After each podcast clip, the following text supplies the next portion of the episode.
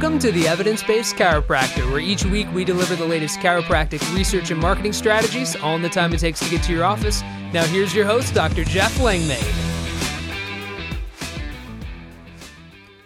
Hello and welcome to the Evidence Based Chiropractor. I am your host, Dr. Jeff Langmaid. On this week's episode, we're talking all about TMJ and TMD disorders. There's a new study that just came out that I think is pretty cool, and it showcases the effectiveness of manual therapy with at home physical therapy for patients with TMJ disorders. This was a randomized controlled trial. Lots of take home messages, lots of practical application. We'll dive into it in just a moment. But before we get started, what's in a name, you ask? Everything. Meet Jane, the only name you'll need to remember in the EHR world. Jane is a HIPAA compliant online platform. They provide clinical management capabilities, things like booking, charting, scheduling, telehealth, invoicing. It's all there in one easy to use system.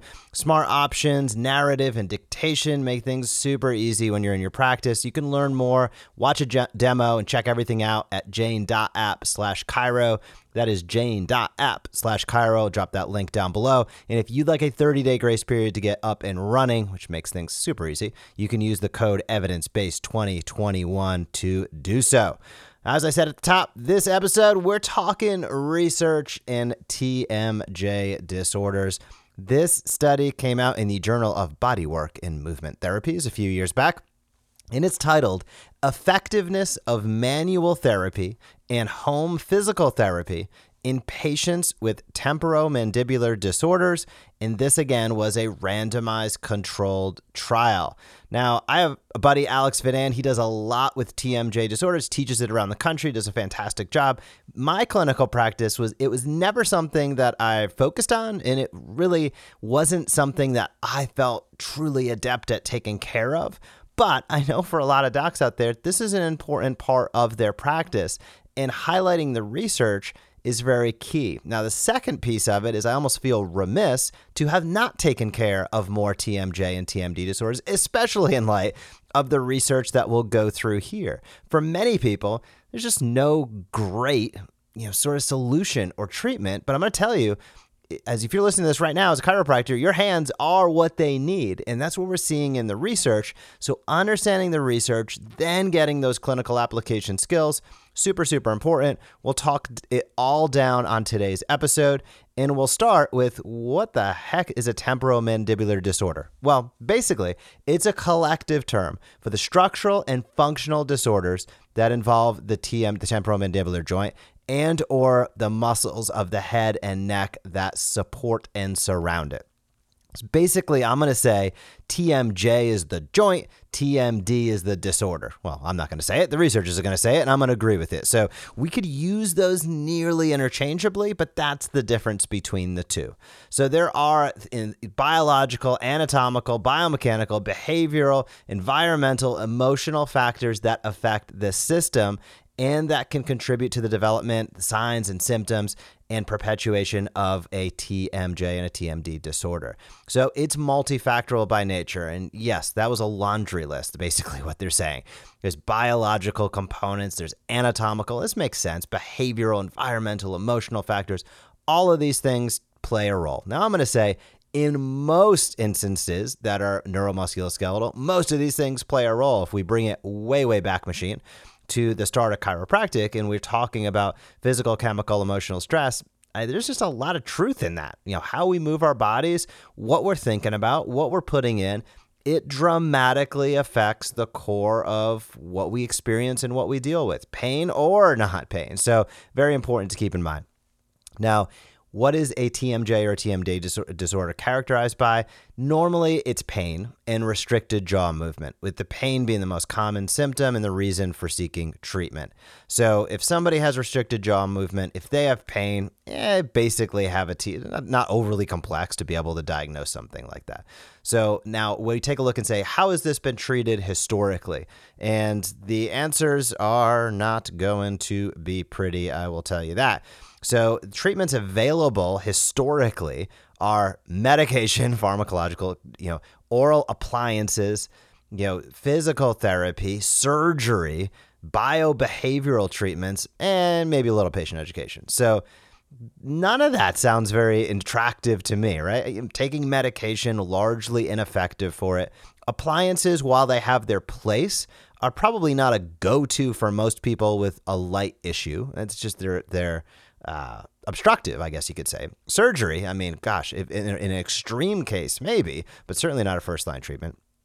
And biobehavioral treatments th- this is where manual therapy, as you can clearly see, is going to come into play because there just is a huge gaping hole with how this situation is normally taken care of. So, home physical therapy, that's sort of a that is one of these items and it's probably the best one. So, typically that includes things like self-care, patient education, lifestyle modification, and awareness of what's aggravating it to be able to avoid things. So, what does that mean? You kind of you're watching out for jaw movements that cause the pain, using some stretching exercises and head postural exercises. It's very, very basic, and a lot of it is what I'm to say is you know. Uh, a lot of it has to be done by the patient, right? We're talking about what they can do in many cases. Whereas manual therapy, is a little more getting in there, right? So, what is manual therapy? This could include things like TMJ mobilization, ding, ding, ding, chiropractic, right? Soft tissue mobilization of the painful muscles, active and passive stretching of those muscles, isometric exercises against resistance, and guided opening and closing of the jaw. So this is very very important because the goals of things uh, in the manual therapy realm include such things as decreasing muscle spasms, makes sense. Altering the jaw opening and closing patterns, which you know that tracking, I think of it like a knee, right? The tracking is important. You can get away with not being quote unquote perfect because there is no perfect. Everybody's a little bit different. But over time imbalances can lead to challenges and that's what we see. So you know, these patterns are important. In improving the coordination of the muscles of mastication. So you want to make sure that you have good coordination of those muscles. So you know various reports previously suggest that therapy might be viable and useful but this study is really going to take a look deeper at that and make a official determination and that's where we'll kind of go from. So they basically broke people into two groups. This is a randomized uh, controlled trial. So they basically broke all of the subjects into two groups. Group one received home physical therapy only. Group two received manual therapy in conjunction with home physical therapy. So, home physical therapy was kind of the baseline. One group added on the manual therapy, and then it was thrown out to the wolves to see what, what happened and which set of individuals received better results. So, there was about 40 total subjects in this study, and there were no statistically significant differences between the groups. So, they were adjusted for stuff like age, height, weight, you know, complaint duration, diagnosis, the affected side, VAS at rest VAS uh, at stress. All of those things were accounted for, and there were no statistical differences between the groups. So it was apples to apples comparison. How long did this go on for? Four week intervention. So all subjects went through the four week intervention with, and here's two interesting points. No adverse effects. So, was this safe? Absolutely, yes. No adverse effects. And no subject in this study required drug therapy during. So, everybody, as um, hint hint towards the results here, you know, people were getting results. So nobody in this study required pharmacological care. Let me repeat that. Nobody in this study, you know, worsened and required taking medications and drugs. That is ridiculously powerful and should not be overlooked. And there were no adverse effects. Safe and effective. So let's take a look at some of these results. Pain intensity, VAS scores at both rest and with stress significantly decreased for both groups over time powerful effectiveness.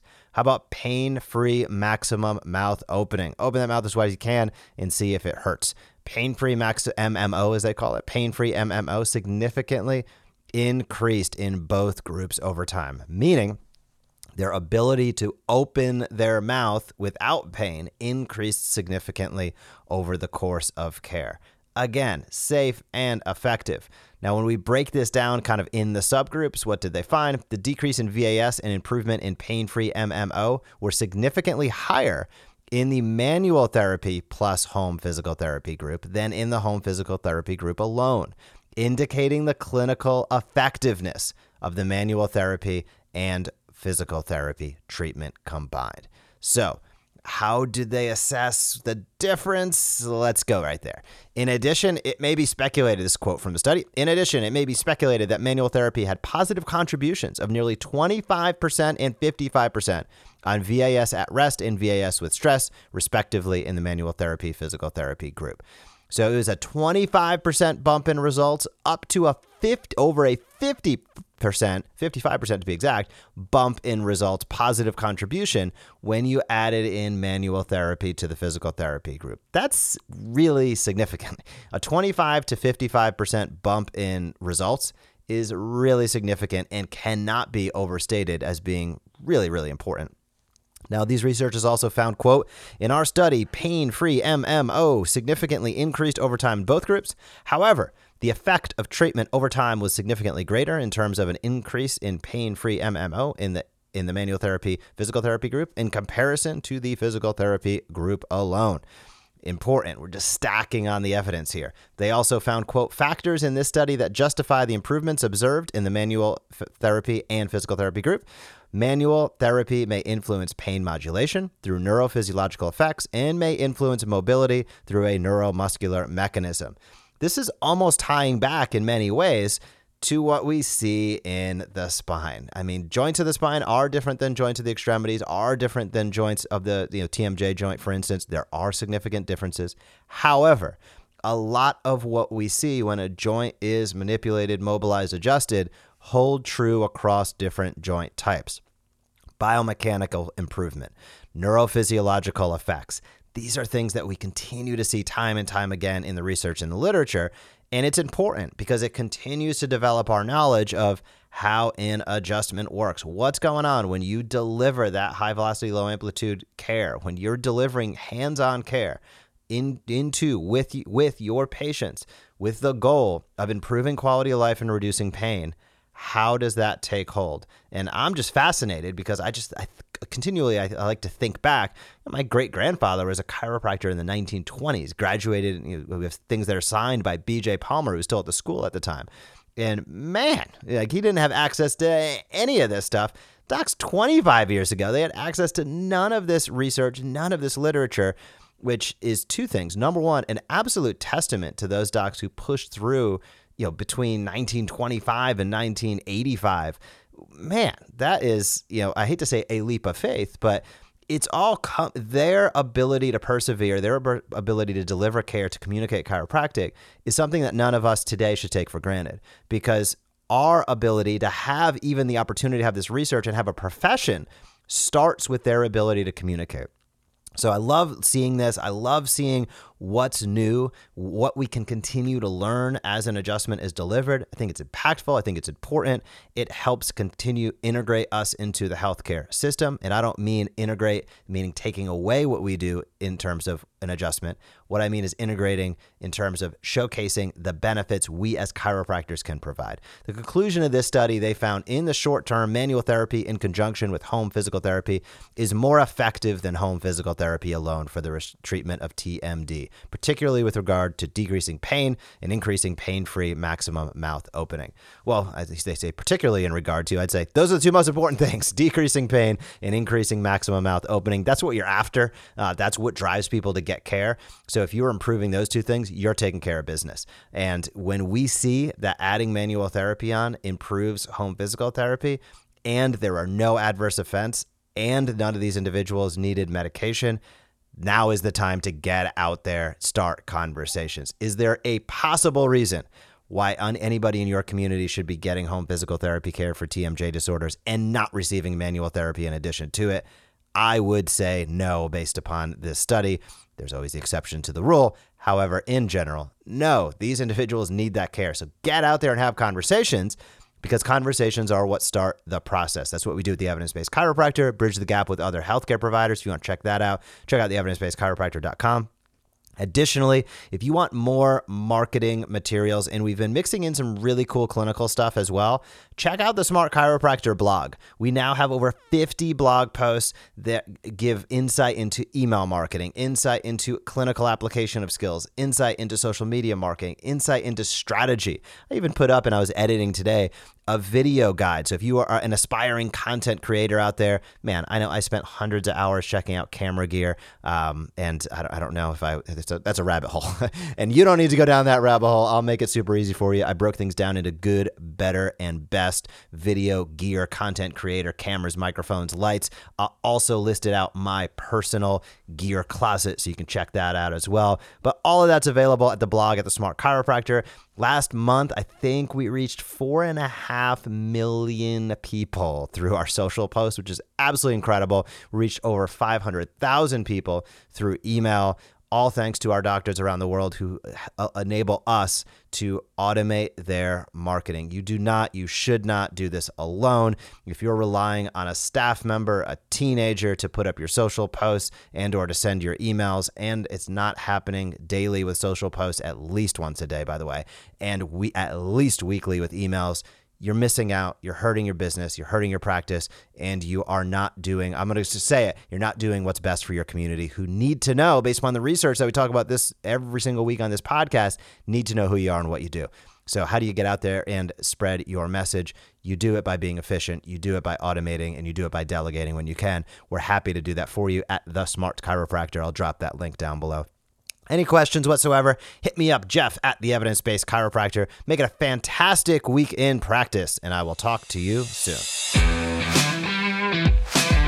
Thank you for joining us on this episode of the Evidence Based Chiropractor. If you want to grow your practice, come back for next week's episode. If you want to grow faster, visit the evidencebasedchiropractor.com and join our MD marketing membership today.